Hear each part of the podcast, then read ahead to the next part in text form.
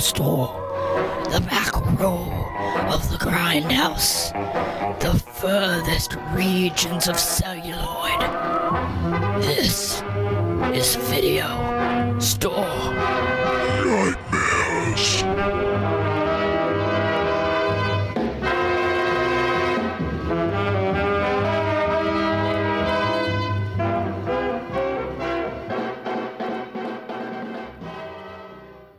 Hello and welcome back to Video Store Nightmares, the podcast where we discuss the strange, the bizarre, and the hallucinogenic films of the VHS era. Tonight, we're talking about a really weird, low budget 1984 straight to video oddity, and only on video, by the way. This doesn't even have a post VHS release. It is The Jar from 1984. My name is Luke, and I'm joined by Leland. Listeners, you can find 1984's The Jar on YouTube and probably nowhere else unless you want to shell out 50 bucks for a VHS. Just be aware that all the copies I was able to find online only had audio through one speaker, so you will need to set your settings to mono. I think this is a first for us. I, I mean, I watched the VHS, so it's but even that doesn't have the highest quality. Um, it was put out by Magnum Entertainment, uh, one of the more unfortunately named video companies, I think. You know what? Let me tell you about the box right now. This is as good a place to start as any with this movie. Um, on the front, it has like this uh, green ghoul slimer looking thing climbing out of a, a jar, and it says it blows the lid off terror. Paul, once an easygoing guy, has just experienced the shock of his life, and now he's gone absolutely crazy. He's just come face to gruesome face with a repulsive embryonic creature he discovered in a jar, and it sure looks like it's out to get him. He can't get a hold of himself, and those bizarre nightmares are really getting on his nerves. He's not even paying attention to his beautiful neighbor Crystal, and that's not normal. It's that thing in the jar that's to blame, but for some reason, he just can't seem to get rid of it. It's already made his life miserable, and now it wants to kill him. Boy, does Paul have a monster of a problem. That's awful. it really is. It's almost like trying to take what is a if you haven't seen it this is a very abstract surreal dreamlike film uh, and if you were going to try to sell it as like a family friendly horror movie a la like ghostbusters i think that's the way you'd talk about it This movie is anything but that. it it most certainly is not so i know we have I know we have theories about what this film's actually about. Let's save those until after the trailer. For now, let's t- just talk about the film and and save all of that interpretation till folks know what the fuck we're talking about. We don't even got a trailer. Uh, but we're we have something else to play for you instead. So this film was directed by a guy named Bruce Toscano. It was written by a guy, a guy named George Bradley, and it stars a guy named Gary Wallace, none of whom ever did another movie. So this is a real one and done. Um, does that surprise you? The most surprising thing about this film is that you would expect, especially if you've been watching it for the first 75%, there's there's just a huge spike in production value at the end that is absolutely baffling to me for a shot on video film. That is the most surprising thing about the jar. So I don't think any. I, I think this was all shot on film, but there is an explanation for why it goes up in quality at the end. So I'm going to put, together two pieces of information here. The first is on IMDb, Gary Wallace, the star, wrote a review. And uh, in that review, he says that they had to film during two different time periods. So he said that if you pay attention, his hair length changes from scene to scene in cases because they had to like scrap together some more money and then get back together and at some point finish filming. The other theory I've heard is that when they handed this movie over to the studio, the studio was like, this doesn't make any fucking sense. You need to add a new ending and like put some action in there and do you know something exciting and thus you got the last 15 minutes of the film. So that was not part of the original plan. I don't think so, but I don't know. That makes about just as much sense as everything that happens in the jar. Totally fair. So, um it, according to the according to the star, according to the guy who names uh, who plays Paul. Shoot, what is his name? I just said it. Something Wallace. Why don't you know this actor's name, Leland? Um. Uh. So according to Gary, according to Gary Wallace, the budget for this film was two hundred thousand dollars, which blows me away when you think about we did Kingdom of the Vampire a few weeks ago, which was a two thousand dollar budget, and I think that movie's better made than this movie. Two hundred thousand dollars went into this film. Yes. So was like two thirds of that the final part of the film? I can only imagine, unless the writer director here are just scamming the studio and giving themselves big paychecks. I, I don't know what else you would have spent money on in this film. It's Yeah, almost a one location shoot. I, I see why this was a one and done because no one probably wanted to work with these people ever again. Yeah, it I mean it's either incompetence or just willful laziness or something, but I can see why these these guys wouldn't go on to have a career. Oh, let's let's not rule out maliciousness. Like maybe these were two artists who just wanted to get all the money possible to realize their vision. Yeah, totally possible. Yeah. Uh, what did you think of the performances? Oh man, uh Paul here. I don't know if it's the dubbing, but it comes off as really really lame. it like I am not convinced at any point that this man is experiencing real emotions. So, yeah, he's really bad. He's really bad, everyone. But um, you know, it's like the mannerisms and all that were fine, right? It's like normal. I, I know you said this is shot on film, but I'm st- I'm still gonna say shot on video. The quality is that bad. It looks like it's shot on video. Um, it, but the dubbing is just horrendous. Like it sounds like people just reading a script to themselves in a booth, and that is exactly what you want to avoid when you're doing dubbing. So this is a good moment to read his review because this is going to give us some important information. He says, Hello, this is Paul, who was in the jar, and many thanks to those of you who actually saw the movie. I have to agree, it was one of the worst movies ever made. But because I was in it, I had to give it a four. Okay, my acting was horrible. But in my defense, most of the movie was shot in one take. We shot the movie in two stretches of two weeks. If you look closely, you'll notice my hair is longer in some scenes than others. One stretch was shot in the fall, when my hair was longer. The other stretch was shot in the spring, when my hair was shorter. Then we did some pickup shots later in the summer. We hardly rehearsed any scenes at all. All I can say is we did our best with what we had. If I remember correctly, the movie was shot on a budget of about $200,000. Oh, and yep, we dubbed all of the dialogue. We would shoot from 5 or 6 a.m. until it got dark, then go to the sound studio and dub until 1 or 2 a.m., then get up and shoot the next day. The director decided he didn't want the 60 hertz signal so he could sync the recorded voices up to the film.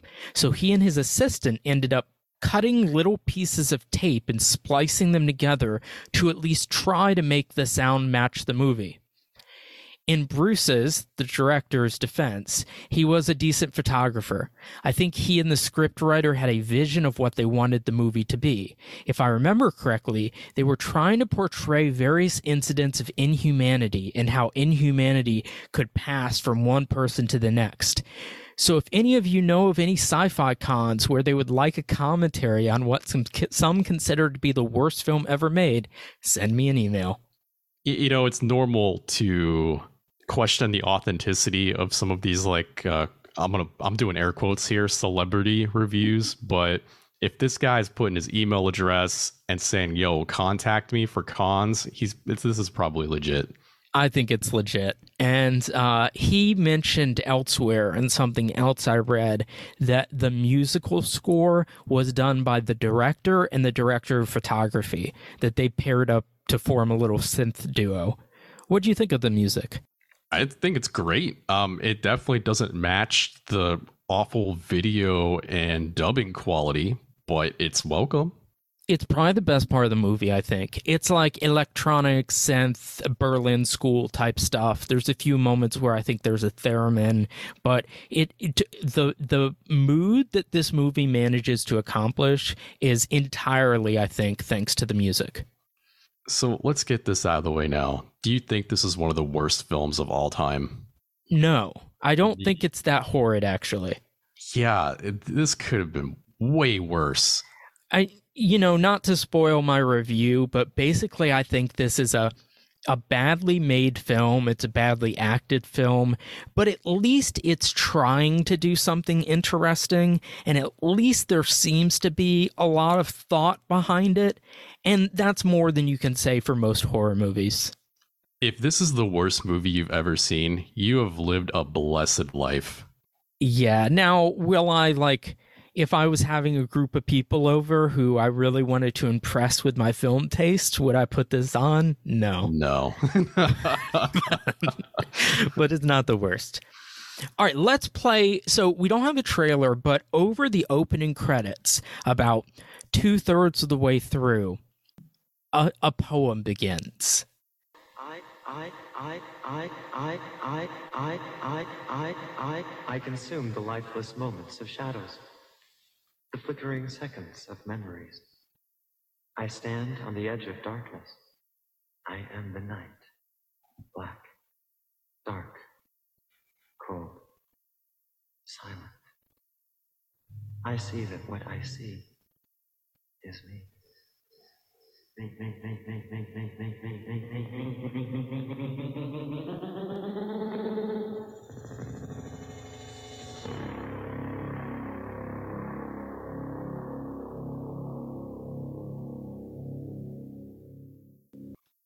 Man, that really transports me back like to some shitty coffee house like pre-COVID where you just have amateur poetry night, some guy just talking in your one ear because it's in fucking one.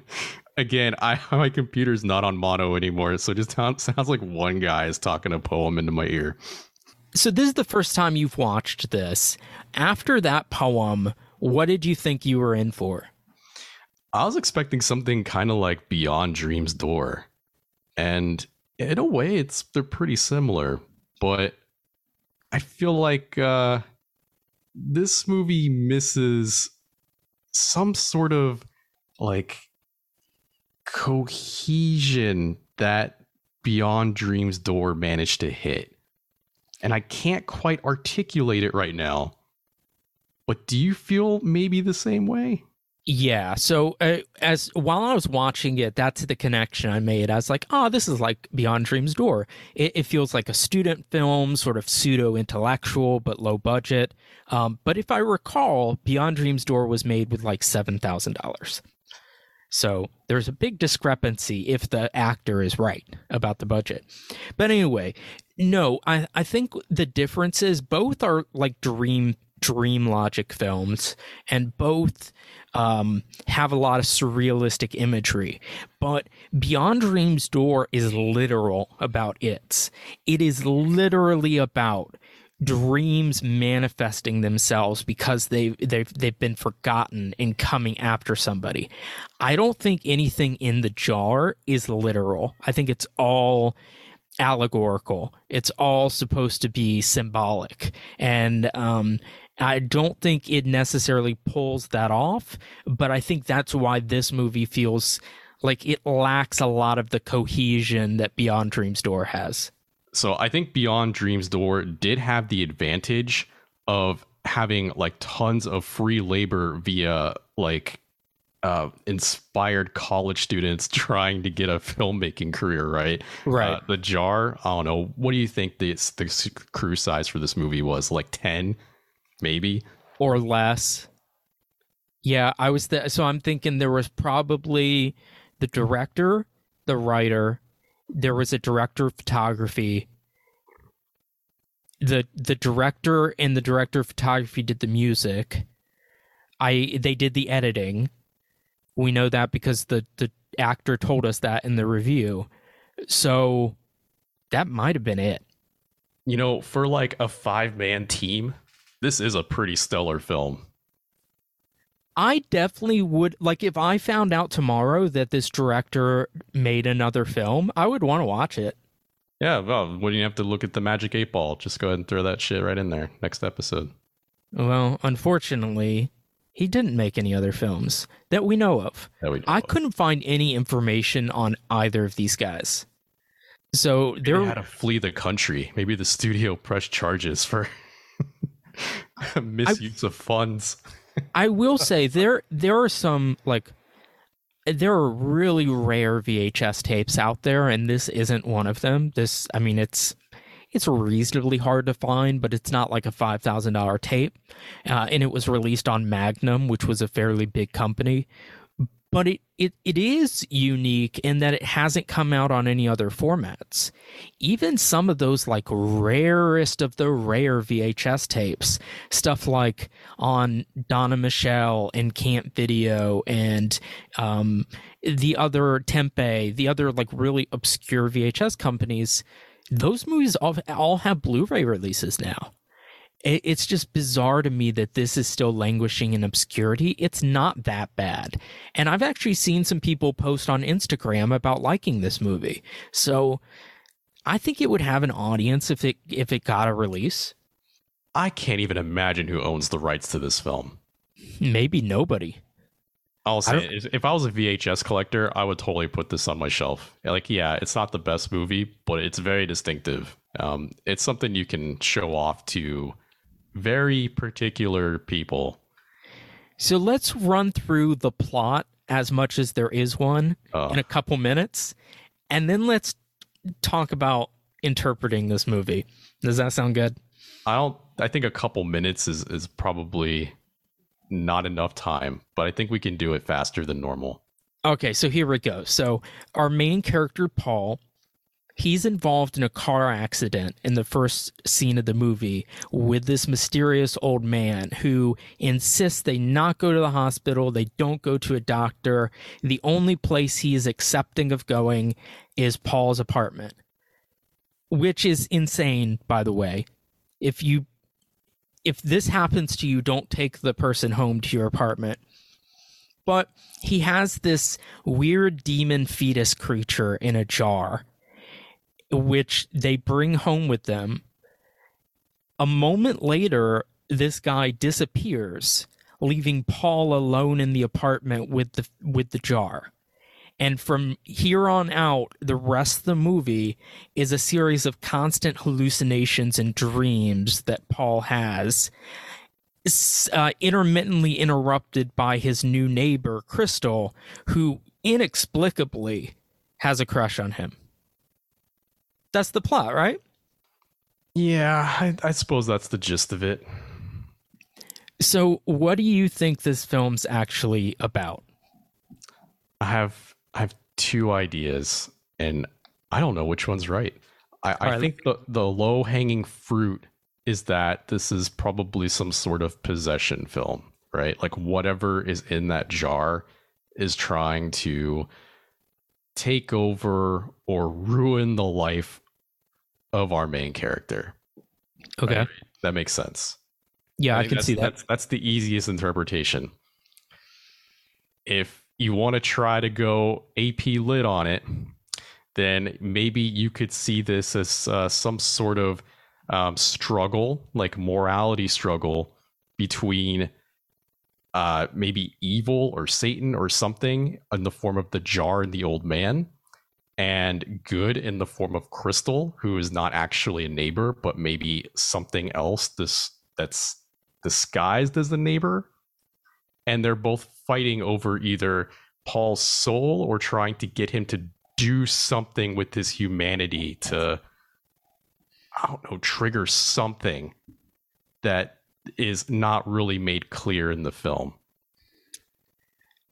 So both of those make sense to me. And maybe this is batshit crazy, but I think this is a movie about AIDS. Hmm.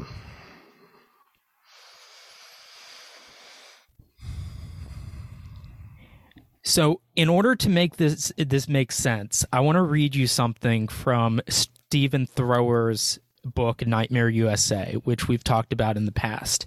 Um, he gives this movie a pretty favorable review, but I just want to read a couple of of um, paragraphs because this is this is similar to my interpretation. He says Paul's slightly effete manner and the constant positioning of him as victim, frequently nude or semi nude, suggest the possibility of a gay reading. Plus, there's something about the way Wallace wears a pair of jeans that just screams metropolitan homo. The actors the actor's hesitant, resolutely unmacho screen presence and the character's status as a single man prone to visions of quasi-sexual victimization suggest as a sing, suggest a story about someone struggling with a closeted sexuality.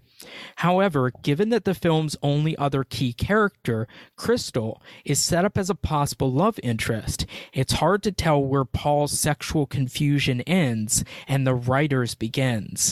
The recurrent symbolism of the jar and its silent, malevolent occupant points towards a species of guilt gnawing away at the character could Paul be guilty that he's not contributing to the continuance of the species?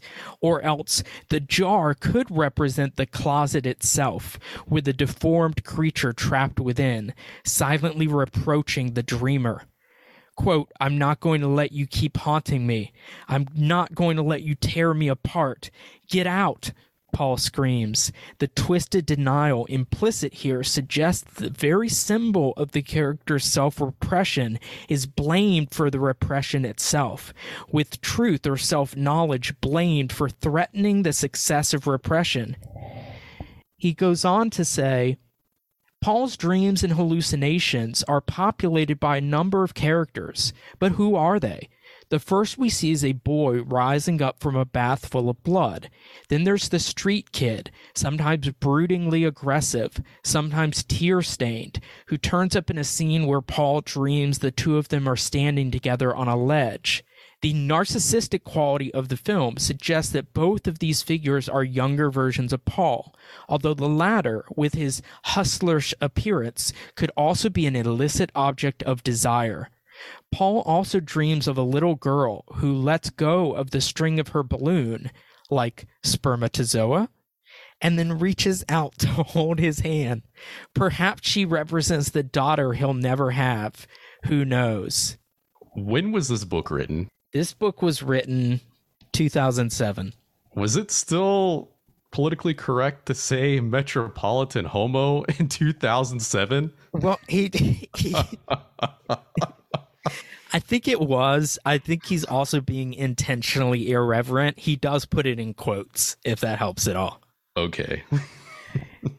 so my so I don't agree with all of that, but what I think uh, what I think is that the encounter with the old man at the beginning is meant to be a sexual encounter, and it's probably Paul's first homosexual encounter, and that's why he comes home with him because like what else do you do after your first gay experience? But he leaves behind this demonic presence which I take as a stand-in for an you know a sexually transmitted disease, and that derails Paul's life going forward, and it doesn't lead it, like the the hallucinations are representative of his struggles with his sexuality, which now he doesn't feel like he can deny to himself any longer. He tries to build this relationship with Crystal, or she tries to build it with him, and he's not interested. In fact, he reacts almost angrily violently in moments. Um, that's all his repressed sexuality. That that's how I take the film. That's why I think it's about AIDS. And 1984 would be the perfect time period too, um, because the AIDS crisis really started in the U.S. in in 82. All right, I see where you're coming from. Um, I don't. I mean, I can't say whether it's right or wrong because for all I know, the people that made this movie don't even fucking know what they did. But one thing we need to mention about every single character in this film is that nobody acts natural. No. And that is probably due to, you know, the rushed film schedule and probably bad screenwriting. Like, none of these people seem believable at all. And I don't think that's intentional. I think it's just bad writing. Yeah, they don't seem remotely believable. So let let me say one other thing about the the allegory thing, and then I think we could put that aside. Um, whatever this movie's intentions, it doesn't pull them off. Right? Can we agree on that? Yes, Like, we can wh- agree on that. What, whatever this movie's trying to say, whether it's about demonic possession or it's about fear of AIDS or closeted sexuality or whatever, it does not communicate that. That's why we just had like a 20 minute conversation about what it could be. It's it doesn't pull it off. But I do I do respect that the movie is trying to do something right? Yeah, it's no. not it's not just trying to rip off Friday the 13th. Nah, man, it's summer, right? Imagine, imagine you're at the pool and the jar steps up to the diving board. It's like, yo, I'm gonna do a fucking flip, and then it does like a backflip and hits its head on the board on the way down. There you go. That's what it's like watching this film. All right, so let's talk about the characters and why you don't think they're natural. Let's start with Crystal. So Crystal is I guess she's lived in the same building as Paul for a while, but they've just now met for the first time and and she is immediately very interested. so you see these completely illogical human interactions and you have two responses right? You can either just say yo this movie sucks and just you know trudge on or you can try to rationalize it. So like you just went into this spiel about how paul's immediate rejection of crystal a woman who is naturally interested in him is like some sort of like uh sign of repress of like i guess just like rejecting heteronormativity or something right? Yeah. um I, I, i'm trying to keep it together here. But i i re- and then you know i like not too long ago was like well maybe crystal isn't really a person. That's how you can rationalize it. Like we're trying this this is a defense mechanism while we're watching this film trying to rationalize why this be. And that, in retrospect that's probably one of the best joys you can get out of watching this film is is trying to like it's trying to squeeze as much juice from this withered fruit that you possibly can. Uh, Uh, so so let's go over this initial interaction. So she Okay. has a rocking chair that she's bringing home. is it even on frame when he gets on the elevator I didn't notice it. no it's like she just looks down and says do you like my rocker like man I, I was i remember thinking like is she talking about her blouse is there furniture in the elevator no, I knew she's talking about a rocker because I'd seen it before, but I no, I don't think it's in frame at all. yeah you see i think you see it a little later right it could yeah, you see it later that it is a rocking chair. It it could be like a bad crop job on the VHS. all right yeah but- let's not hyper focus on like schrodinger's chair here schrodinger's rocker Yeah, so it- she first of all, it is obvious that Paul wants nothing to do with her, that he doesn't want her to talk to him, that he is like really unhappy and obsessed with something else. But she's like, "You don't seem happy. Is something bothering you?" And he says, "Are you always this perceptive?" She says, "No, you're just really obvious." And then she asks him out. All right. So, you know, we already mentioned Kingdom of the Vampire once, right? I don't know if this is another screenwriter inserts, you know, his his you know, waifu, his dream waifu into the fucking script for his main character that maybe he's also putting himself in the role. But the problem is that unlike Kingdom of the Vampire, this character is maybe about 10% flushed out. like this character is not is this does not feel complete at all. It doesn't feel like a person. So either it's not a person or this is bad writing. You can chalk it up to either. Yeah, the the next scene where they're together, she comes into his apartment and he starts marching towards her really angrily looking. Uh, it, she, he says, "Why don't you try knocking next time?" And uh, this is after he was screaming at his dreams, but she still wants to stay. She's not like, "Well, fuck you." Yeah, it should. The, the natural reaction is either "fuck you," even though she technically burgled his property, or or get away from me, I'm calling the police. Words that probably should have been said multiple times throughout this film, yet are not anywhere to be found in the script. Pretty much any of their interactions, I think, should have ended with the police being called. if only for Paul's welfare, right? Because one thing I think this movie does do right is Paul actually seems legitimately mentally ill throughout the entire movie. What seems wrong is that no one seems to react to it. Yeah, but um, that's what I was saying earlier, right? The dubbing is really bad, and it really takes you out of like trying to take any of these portrayals seriously. But like on screen, like his physical reactions, like how he's like managing his his movement and his like honestly, it feels like he's schizophrenic. Like that's what it really comes off as. He Yeah. pulls the look off well. And maybe part of it, like I didn't notice this when watching it, but the hair lengths changing between scenes. Did you notice that? Yeah. Man, like if I had noticed that, I probably would have just thought it was intended because everything else in this film is so disjointed. Yeah. Or I don't know, maybe maybe I would have thought it was incompetence. I, I don't know. I don't know. I don't know anything about this about this film. I watched it, but I don't know anything.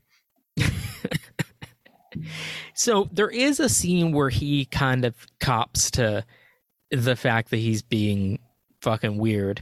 Um, Crystal has put a note on his door to come meet her at a bar, and he he shows up, and she's like, "I didn't think you'd show," and his response is, "Of course I showed. I had to get out of the apartment." Like has nothing to do with coming to see her. He just has to get out. Uh, but he blatantly asks, Why are you so interested in me? And her response is, You carried my rocker. I consider that a very personal favor. and he says, You know, I like you, but I'm always yelling at you. And she says he's like a lost little boy and she just wants to take care of him. This was the scene where I was, you know, at this point, I'm still trying to figure out what I think is going on and why are people acting like this. Please don't let it just be bad script writing. And um, I was, eh, she as soon as she's like, I'm into psychology. I was like, oh, she's like, she's like uh, Captain Save a Bro. You know, she just wants to to get that sad boy and like complete his life and shit. Which eh, I don't think that's really common, but you know that, that happens. So like we we we all know like that guy who bases like his identity around like solving other people's problems and then they take it to like the next level where they try to like date that damsel in distress where you know what I'm talking about? Yeah. Yeah. So I kind of was seeing uh, Crystal as just like the feminine version of that.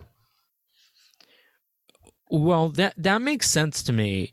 Uh, But there is a final scene which to me suggested that this was his version of coming out, uh, where she says that she wants to stay with him and help him. He's finally like kind of told her what's going on, and he he goes to her and he says, "You're beautiful, and I thank you for trying, but I've got to do this by myself." and then they kiss and he leaves. And to me, that sounded very much like, I love you. I should be attracted to you, but sorry, I'm gay. That's just how it struck me.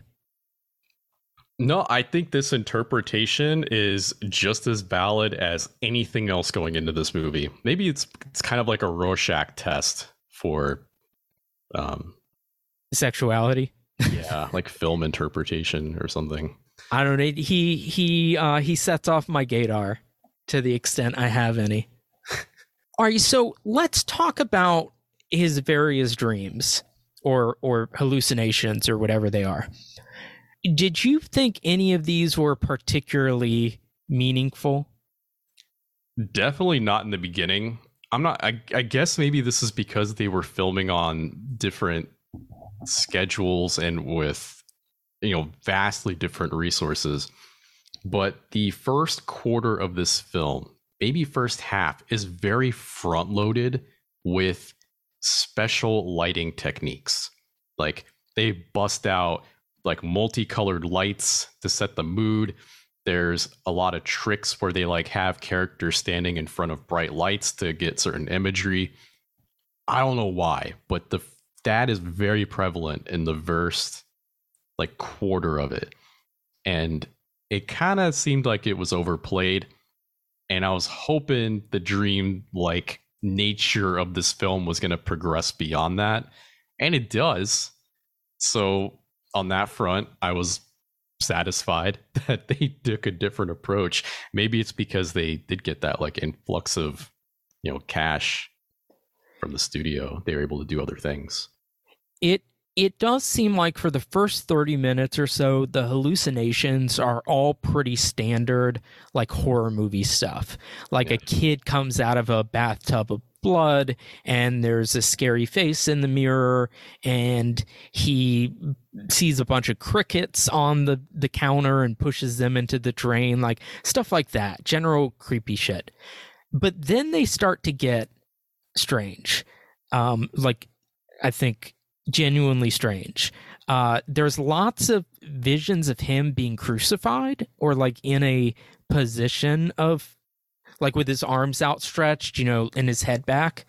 Uh, there's the scene I read about from the thrower book where there's this kid with purple balloons that lets go of them and then takes his hand. And it's very weird. It looks like him holding this strange child's hand. I don't know. Was that really weird to you?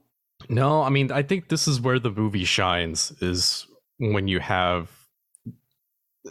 Okay, okay, the turning point is when he gets sick of the jar and he throws it away in a dumpster.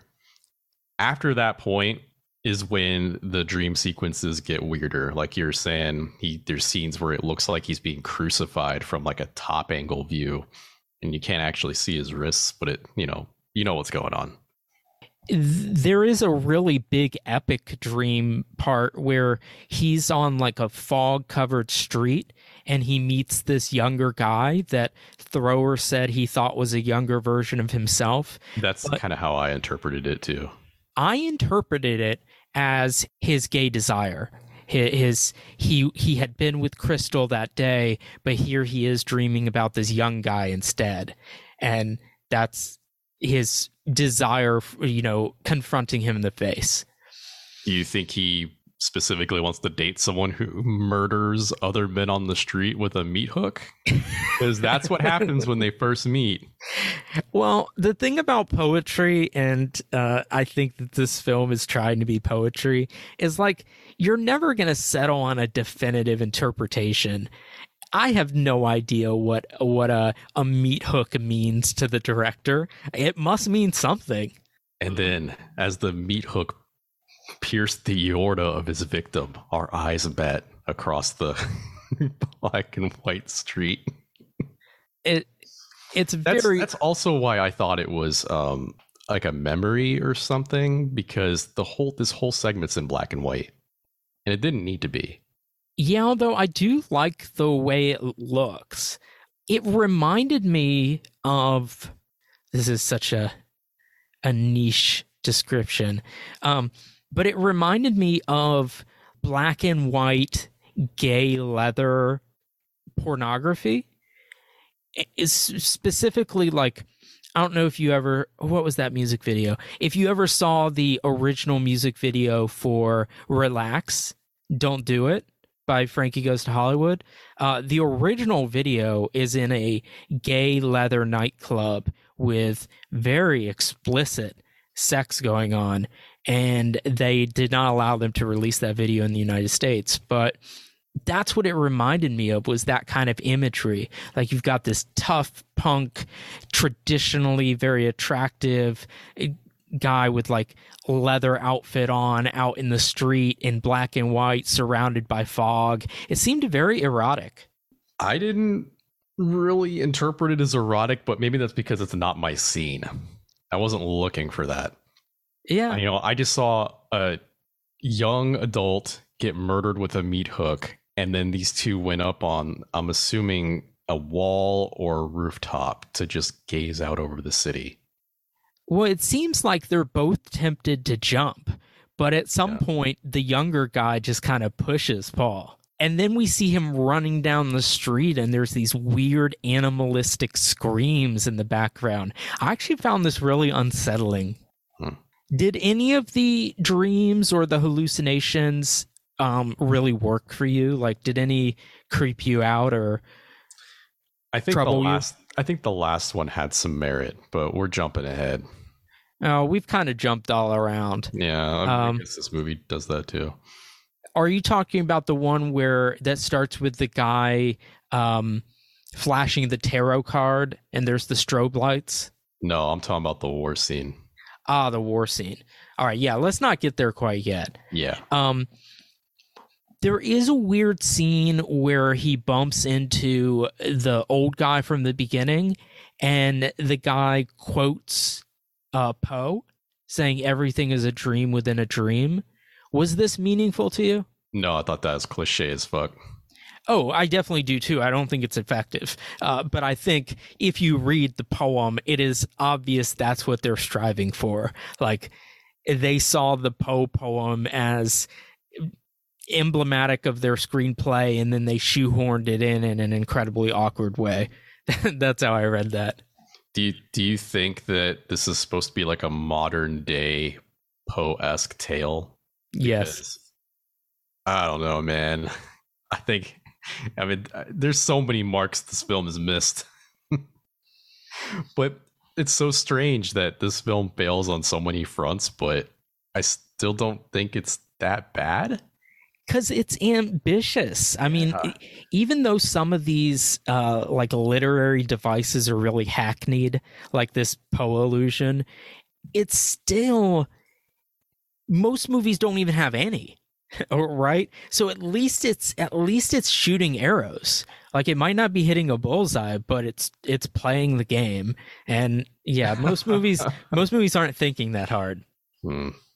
So I do I do enjoy it for that. And I also just like films like this, like surrealistic films, films with non-traditional narratives. To me this feels like it's really trying to be Eraserhead.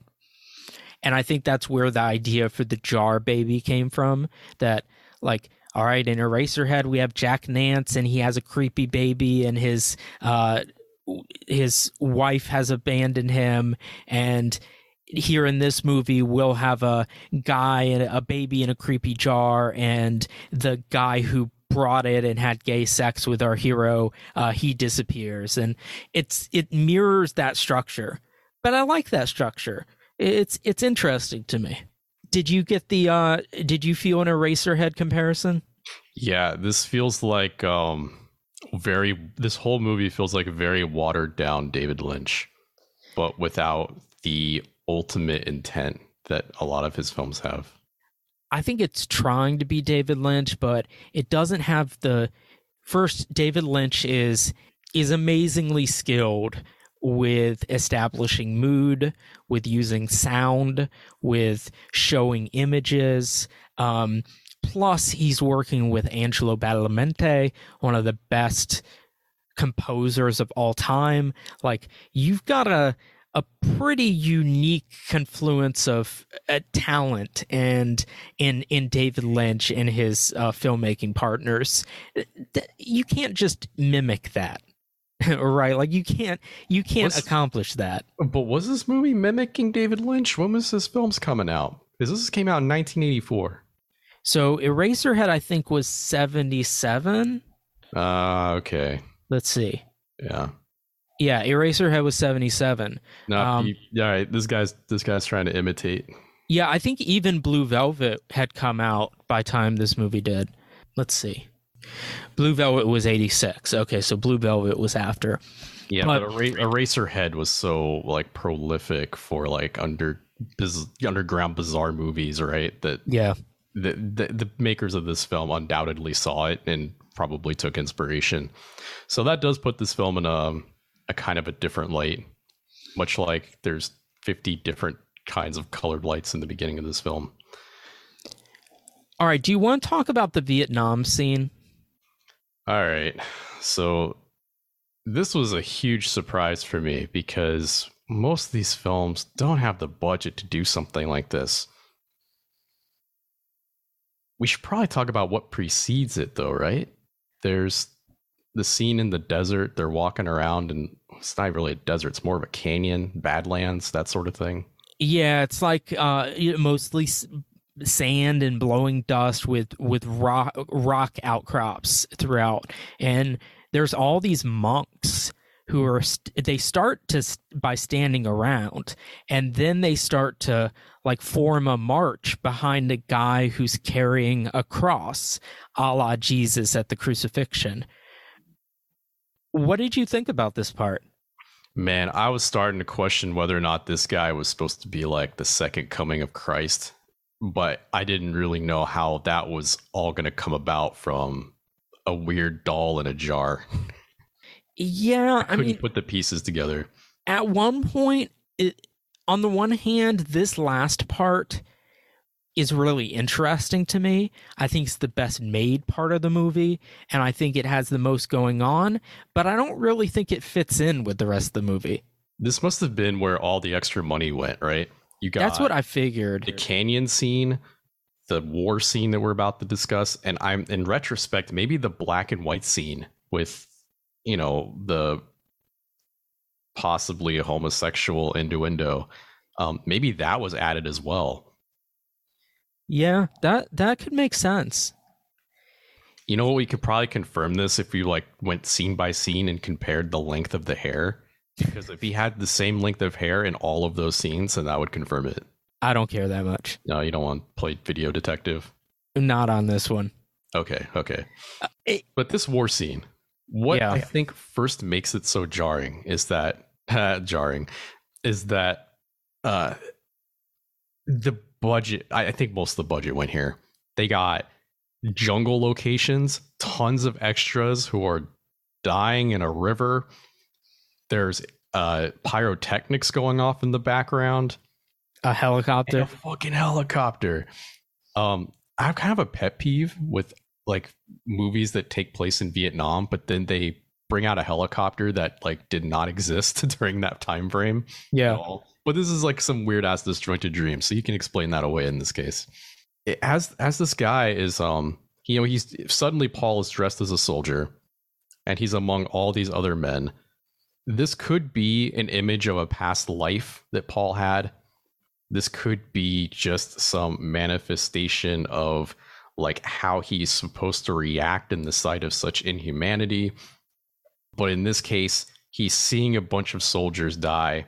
He's seeing a bunch he's there's a really weird scene where there's a child inexplicably in the jungle and runs up and hugs one of the soldiers like it's a parent only to have the the dad get shot and die while holding his kid. I'm going to blow your mind. What if this is a flashback to when Paul was in Vietnam, where he had his first gay experience with a man who was killed in action? There's not enough there. And last, okay, okay, wait, wait, wait, wait, wait. Okay, so the, the, the, we got to explain how this ends. After he witnesses all these things, he gets to the end of this river pretty much the only person still standing. And in front of them is a very well dressed man sitting in a fancy chair, drinking um, probably some like mixed drink. And we never see this guy's face, and he's just looking at Paul. So maybe, maybe that was the person who awakened the the the latent waiting homosexuality in Paul. Or this was God condemning him. I'm being partly facetious with all this. No, but the, no. this- The the you're is, putting just as much thought into this as the screenwriters who made this. that's what it feels like. It feels like a high school AP literature class where people are just throwing out the most absurd ideas possible because there's no definitive way to interpret any of this. And especially these parts don't seem to go with the rest of the movie. No, now now I'm getting fucking flashbacks from AP exams where it's like you have to read the fucking the boring ass poem and then you have to be like, what is the author's intent?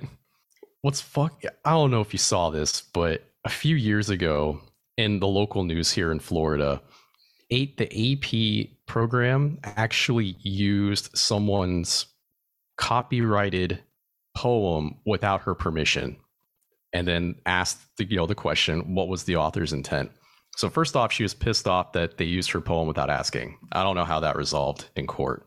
But the other thing was that apparently there was a right answer for what the author's intent was supposed to be. And when she saw the answer she was like no that wasn't it at all. Which is always how i felt when i was in high school doing that shit.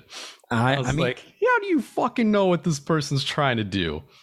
I I was always really good at doing that, but I don't put any real credence in it. Like I always found it kind of silly. It's dumb. I I wonder if other countries have that in their English programs. I'm sure they do. Like especially I can imagine that among Europeans like interpreting literature. Yeah, but like so specifically, like you have to get like the exact thought r- process of the author.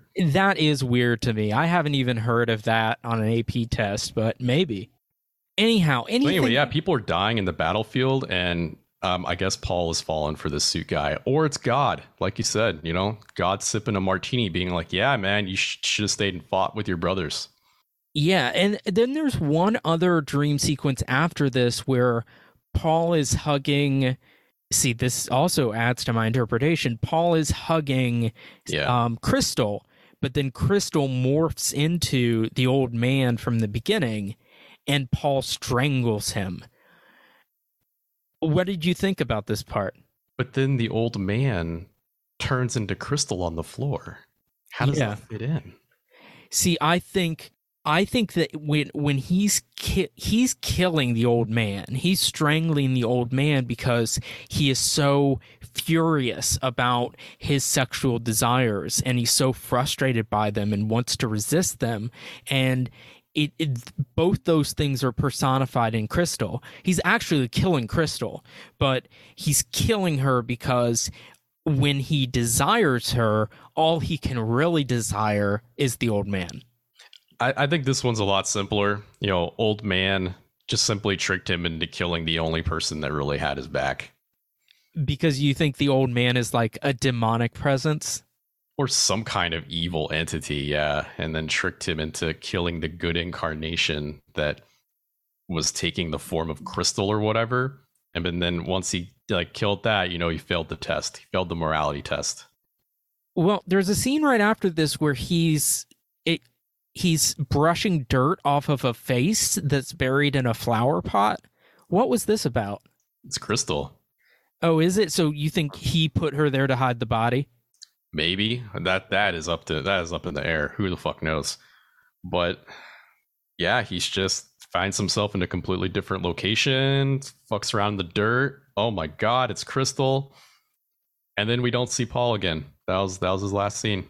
Nope. This movie ends with his coworker coming to check on him, and we see him looking at the floor, screaming. but we don't really know what he sees. There is a shot of the jar right before um, he starts screaming. So presumably, coworker caught the AIDS, according to you. Yeah, I, I don't know. Um, is there anything else you want to say about this before we uh, give final thoughts? I appreciate that there is more than one scene in this movie where they absolutely bust the shit out of the jar. Yeah, they build it up like it's a big deal, like he's really struggling with his desire to to destroy the jar, and then it ends up not mattering anyway because it just comes back. Yeah, he smashes it and with a lead pipe in the kitchen. No special effects there, man. They just literally broke it right there in the probably the director's kitchen. Yeah, he throws it out a window at one point. Throws it out a window. They they He do a lot of things to this jar. He puts it in a dumpster. Yeah, he puts it in the dumpster, but like gently. Like he doesn't even throw it. He's just like, all right, here you go. No, because at that point he wasn't so angry at it yet. Is there a is there a metaphor there that we need to address? I don't think so. God, think think about all the things this jar could represent, right? Like AIDS, humanity, uh, unwanted child. The Maybe maybe it's the child that Paul wants to have but can't because he's a man. Maybe this is a movie about his desire to transition. Maybe he wants to have children. Ah, yes, the jar. so multifaceted. Like if Eraserhead is a film about the fear and anxiety of fatherhood, then this is a movie about the yearning that a trans woman has to become pregnant. Oh, that's such a stretch. Let's give final thoughts and a rating out of 4.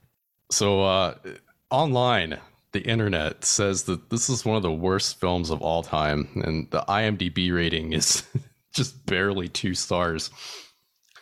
Honestly, I think just about every other episode we cover a movie that could be perceived by the internet as like the worst movie ever. And and I can tell you that this is definitely like nowhere near the bottom. I mean, it certainly is bad when it comes to the overall execution. But somehow this remains a fun viewing experience. I don't know. Maybe Luke and I are kind of inoculated to this sort of this sort of film craft that we can we can stomach this stuff more than the regular the average person. And if you are listening to this, maybe you're like that too. But although this isn't a good film, if you are into just artsy independent stuff that tries to go out on a limb with dream logic and exploration into human behavior, whether it actually is successful at telling us anything or not, then this is actually worth your time, especially since you can find it so readily available on the internet. All you got to do is make sure you set your audio to mono so you can enjoy it without thinking there's just one guy whispering in your ear the whole film. At the very least, you get some cool synthesizer music. So, you know, show up for the latent homosexuality struggle for humanity, stay for the synth music. I'm going to give this a very, very generous, very generous two stars just because I didn't hate watching it. and I don't I don't know if that's right. that that's my morality struggle. I, th- you know, filmmakers like David Lynch and in a different way, Alejandro Jodorowsky, and even someone like, um, like who made Beyond Dreams Door, they can jam together all these surrealistic visions and nonlinear plots and allegories and metaphorical images and on and on and on because they have such a command of mood and tone and the visuals and all of the the technical aspects of film that they can lull you into that dream state, right? Where you're not requiring logic of what you're watching and you're not working to interpret it. It's just kind of happening in your mind. It it happens organically. That that's the way I feel. Like when I watch a Jodorowsky movie, which if you haven't seen any of his films, first you should. But secondly, they combine lots of different images and symbols that don't go together, um, but are somehow all still meaningful. And I think he can do that because of his command of the technique. This guy just doesn't have that skill. So when I'm watching The Jar, I'm having to work to try to interpret each scene. And I shouldn't have to work that hard because you should have put me in a frightened or a confused or a dreamlike mood state. And this film doesn't really accomplish that. There are moments where it does, and that's largely thanks to the music. It just can't maintain that. So a lot of its imagery and its symbols just kind of seem silly or they don't have any effect because it's unclear what kind of effect is intended. And the acting combined with the dubbing, uh, combined with just the poor filmmaking techniques, make it very hard to actually get invested uh, and to care about what's happening to the characters. I actually think Paul's a little annoying. Um, and Crystal is definitely annoying. Uh, but with all that said, I, I do like this. I, I, I appreciate that it tries. I appreciate that it, it has ambitions and that it's trying to include interesting images and ideas. Uh, I it, like the music, and I like that they're if they're going to try to imitate somebody, at least they're trying to imitate Eraserhead, which is a pretty fucking cool movie. So yeah, I give this two stars as well. You know, when I first watched a David Lynch film, and I guess every other time afterwards, um, whether it's you know a film or Twin Peaks, I never really try to extrapolate what's going on. I really just get lost in the imagery and what's going on, and just let it affect me. So that's what I was trying to get at. Is yeah, that, yeah.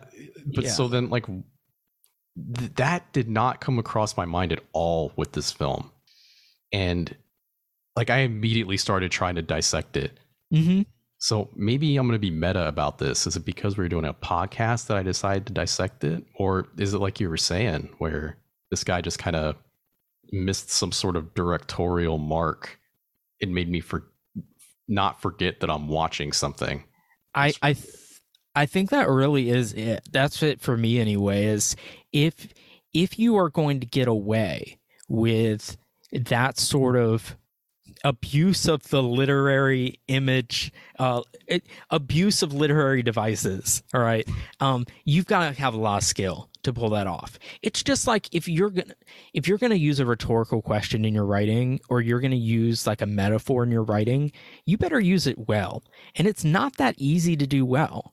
It's the same way with this. Like all of the seams show, all of the stapled together bits are visible because there's just not the command of tone that is and and technical uh, abilities that's necessary to pull that off. That's my theory. But if this director had had a chance to make more movies, maybe he would have gotten there. Um, so that's why I'm kind of disappointed that this was his only thing. Maybe he has made other films under a different name since, you know, he fled the country to avoid you know, prosecution from the film studio for blowing all their cash. I mean, usually IMDb catches those things, those name changes, but uh, anyhow, speaking of uh, different names, uh, different films, let's consult the Magic 8 Ball and see what we're doing next week.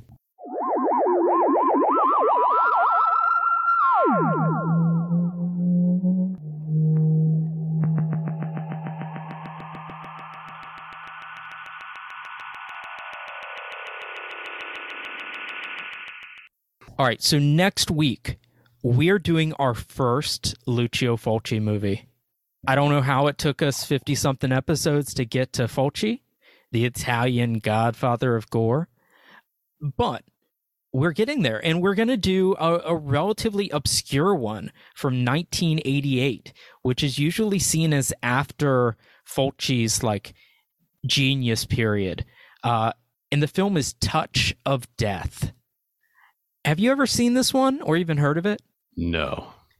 It's uh, it's like Fulci's idea of a black comedy, and it's got you know the cool gore and deaths and things that his other films have and, and i think he's a master at like mood and imagery in the same way i was just describing um, by the way uh, but this one to, i think this one's really funny like it's really really funny to me it's about a a gigolo who dates and kills middle-aged women just because he likes watching them die it's it's uh, and then he eats. Oh yeah, them. sounds hilarious. Yeah, then he then he eats them.